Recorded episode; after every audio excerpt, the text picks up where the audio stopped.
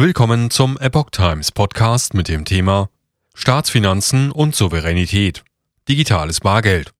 Wird Deutschland zum Bundesland der Vereinigten Staaten von Europa? Ein Artikel von Patrick Reitler vom 15. Dezember 2022.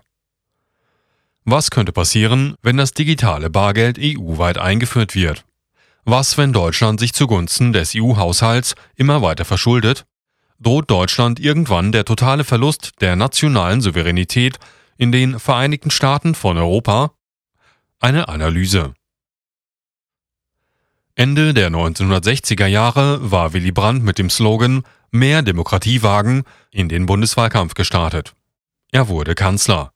Seit 2021 hat mit Olaf Scholz wieder ein Sozialdemokrat die Regierungsverantwortung in der Bundesrepublik übernommen als vierter SPD-Genosse nach Brandt, Schmidt und Schröder.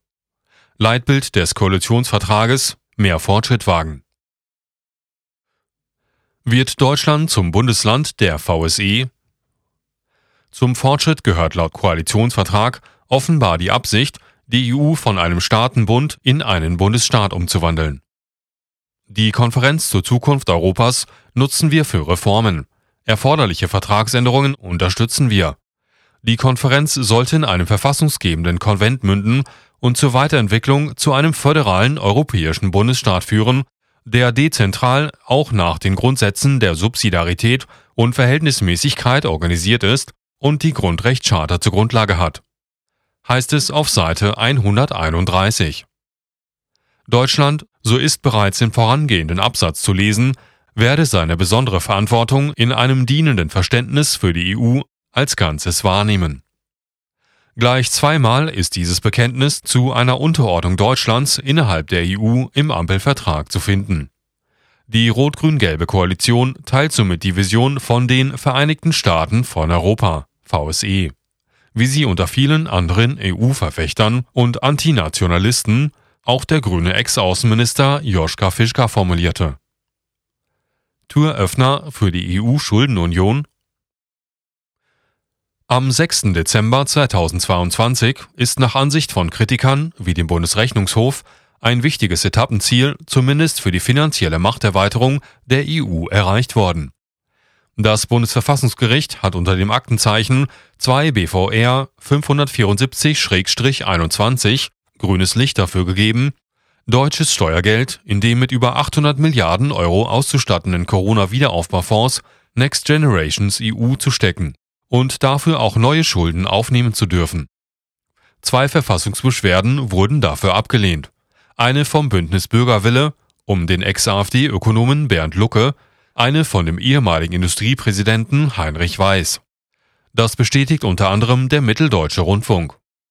Beide Kläger befürchteten, dass die Teilnahme am Corona-Fonds für die deutschen Steuerzahler bedeuten könnte, im Rahmen einer faktischen Schuldenunion irgendwann ganz offiziell die Defizite anderer EU-Länder ausgleichen zu müssen.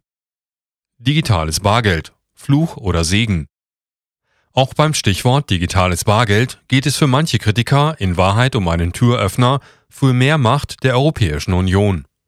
Sorgen bereitet Beobachtern wie dem Bundestagsabgeordneten Sebastian Münzemeyer, AfD, aber weniger das Schuldenthema, als vielmehr die damit grundsätzlich einhergehende Möglichkeit, automatischen Kontrolle von Zahlungsbewegungen.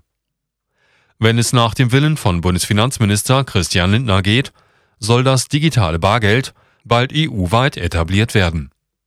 Misstrauischen Leuten, die meinen, nur Bargeld garantiere finanzielle Freiheit und digitales Geld als Ersatz oder Ersatzwährung führe unweigerlich irgendwann zum Überwachungsstaat nach chinesischem Vorbild, hielt Lindner schon vor Wochen auf Twitter entgegen, es ist keine Rede davon, das Bargeld abzuschaffen. Im Gegenteil, wir arbeiten daran, dass der geplante digitale Euro in Sachen Privatheit dieselben Eigenschaften hat wie der gedruckte und geprägte Euro. So Lindner. China. Geld mit Verfallsdatum. In China ist man beim staatlich kontrollierten Digitalgeld bereits einen großen Schritt weiter. Schon vor 2020 begann Peking mit der Etablierung des Digital Currency Electronic Payment, DCEP, wie beispielsweise der OWC Verlag für Außenwirtschaft berichtete. Für das Schweizer Nachrichtenportal uncutnews.ch hat sich der inzwischen weiterentwickelte DCEP Yuan als Prototyp der digitalen Zentralbankwährung Central Bank Digital Currency CBDC in eine gefährliche Richtung entwickelt. Denn der aktuelle digitale DCEP Yuan verliere seine Kaufkraft, wenn er nicht innerhalb eines bestimmten Zeitraums ausgegeben werde. Die Möglichkeit des Bürgers zum Vermögensaufbau sei damit praktisch passé. Die Möglichkeiten des Staates zur digitalen Überwachung und Steuerung seiner Bürger dank des durch Peking längst eingeführten sozialen Kreditpunktesystems Social Credit Scoring System dagegen praktisch grenzenlos. Klaus Schwab, der Gründer des Weltwirtschaftsforum World Economic Forum WEF, Autor des Buches The Great Reset und damit weltweit einflussreicher Vordenker, habe den chinesischen Weg bei einem seiner jüngsten Auftritte in der chinesischen Fernsehsendung World Insight als Modell für die Umgestaltung der Welt ausdrücklich gelobt. Damit bleibt Schwab offenbar seiner Linie treu, Kapitalismus und Sozialismus im Sinne des Wohlstands für alle Menschen zu verschmelzen, wie unter anderem auf den Webseiten der deutschen Wirtschaftsnachrichten zu lesen war. Quo Vadis Deutschland? Was, wenn nach dem Willen von Schwab, Lindner und Co. also tatsächlich das digitale Bargeld kommt? Wenn Deutschland sich auf Kosten nachfolgender Generationen immer weiter verschuldet? Wäre die Umwandlung der Bundesrepublik Deutschland in einen nicht souveränen Bundesstaat der Vereinigten Staaten von Europa dann nicht nur eine Frage der Zeit? Vor eine solche verfassungsrelevante Veränderung hat das sogenannte Lissabon-Urteil des Bundesverfassungsgerichts vom 30. Juni 2009 einen Riegel geschoben. Die Übertragung von Hoheitsrechten auf zwischenstaatliche Einrichtungen wie die Europäische Union sei zwar nach Artikel 24 Grundgesetz grundsätzlich verfassungskonform, es gebe aber Grenzen. Das Grundgesetz erlaube demnach trotz des Bekenntnisses aus Artikel 23 GG der die Verwirklichung eines vereinten Europas zum Staatsziel erklärt, nicht den Beitritt zu einem europäischen Bundesstaat, erklärte bereits 2009 die Tagesschau.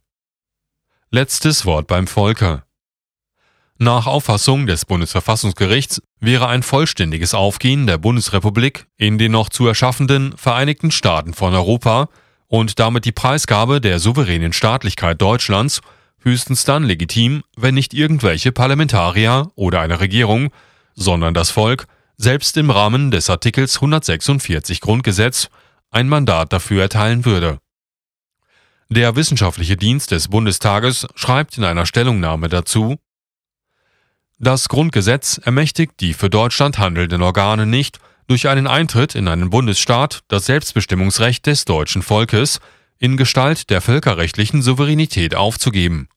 Dieser Schritt ist wegen der mit ihm verbundenen unwiderruflichen Souveränitätsübertragung auf ein neues Legitimationssubjekt allein dem unmittelbar erklärten Willen des deutschen Volkes vorbehalten. So die Stellungnahme. Und weiter. Das Bundesverfassungsgericht geht damit davon aus, dass der Eintritt der Bundesrepublik Deutschland in einen europäischen Bundesstaat einer Verfassungsablösung bedarf. Zitat Ende. Eine solche Verfassungsablösung wäre nach der Zielvorstellung von Seite 131 des Ampelkoalitionsvertrags offensichtlich nicht nur denkbar, sondern sogar wünschenswert. Denn die Konferenz zur Zukunft Europas soll ja in einen verfassungsgebenden Konvent münden, der Deutschland als Teil eines föderalen europäischen Bundesstaats definiert. Bleibt die Frage, wie der Souverän, das deutsche Volk, zu solchen Plänen steht.